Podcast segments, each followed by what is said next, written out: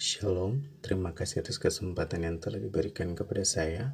Perkenalkan nama saya Fernando Rafli Werinusa, NIM 0150120071. Saya dari Guru Besar 4, Grup Kecil 19. Saat ini saya akan membawa refleksi singkat mengenai materi Pancasila sebagai dasar negara. Ketika kita berbicara mengenai Pancasila sebagai dasar negara, ada beberapa pertanyaan penting yang akan saya bahas. Pertama, apakah benar Pancasila itu sebagai dasar negara? Yang kedua, apakah bukti bahwa Pancasila itu perlu dijadikan sebagai dasar negara? Yang ketiga, bagaimana cara kita mengimplementasikan Pancasila sebagai dasar negara? Dalam kehidupan berbangsa dan bernegara, setiap negara pasti perlu namanya dasar negara. Mengapa ini penting? Karena dasar negara yang menjadi dasar bagi berjalannya pemerintahan dalam sebuah negara. Pancasila sebagai dasar negara berarti Pancasila dijadikan pedoman dalam bertingkah laku dalam kehidupan bermasyarakat, berbangsa, dan bernegara. Mengapa demikian? Karena Pancasila dianggap memiliki nilai kehidupan yang paling baik. Bukti yang dapat kita lihat jika Pancasila itu perlu dijadikan sebagai dasar negara adalah ketika kita menjadikan Pancasila sebagai dasar dan motivasi dalam sikap, tingkah laku, dan perbuatan dalam kehidupan kita.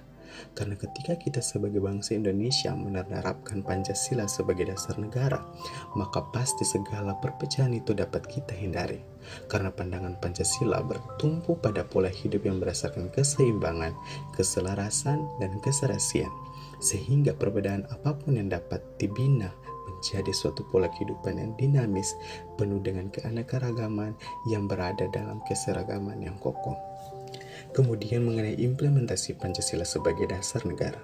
Saya akan membahas mengenai implementasi Pancasila sebagai dasar negara dalam berbagai bidang, yaitu politik, ekonomi, hukum, sosial budaya, pertahanan, dan keamanan.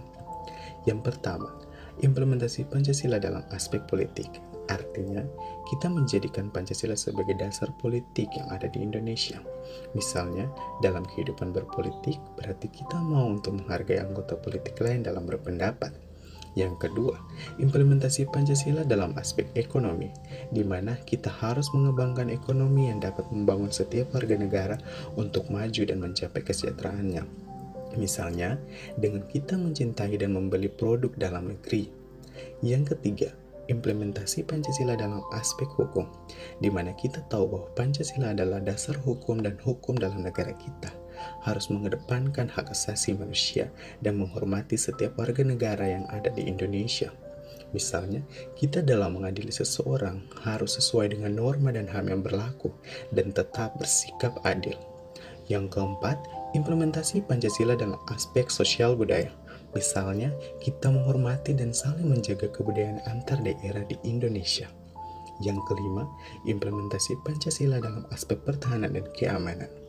Pada bidang pertahanan dan keamanan ini bukan saja menjadi tanggung jawab TNI dan Polri, namun menjadi tanggung jawab kita semua sebagai warga negara. Misalnya, kita dapat menjaga kerukunan antar warga dan ikut serta dalam bela negara guna menjadi pilar keamanan dan pertahanan.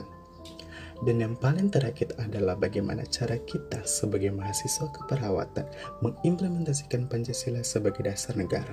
Misalnya, sebagai perawat kita dapat menopang hubungan kerjasama dengan teman kerja, baik tenaga kerja keperawatan maupun tenaga profesional lain di bidang keperawatan, agar tidak terjadi konflik yang menimbulkan perpecahan dalam menyelesaikan masalah yang dimiliki pasien.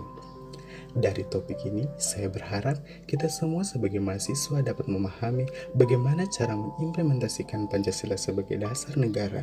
Kemudian kita dapat menumbuhkan rasa tanggung jawab dari kita sebagai mahasiswa menerapkan Pancasila sebagai dasar negara dalam kehidupan sehari-hari dan selalu mencintai Pancasila sebagai ideologi negara kita. Sekian refleksi singkat yang dapat saya sampaikan. Atas perhatiannya, saya ucapkan terima kasih. Shalom.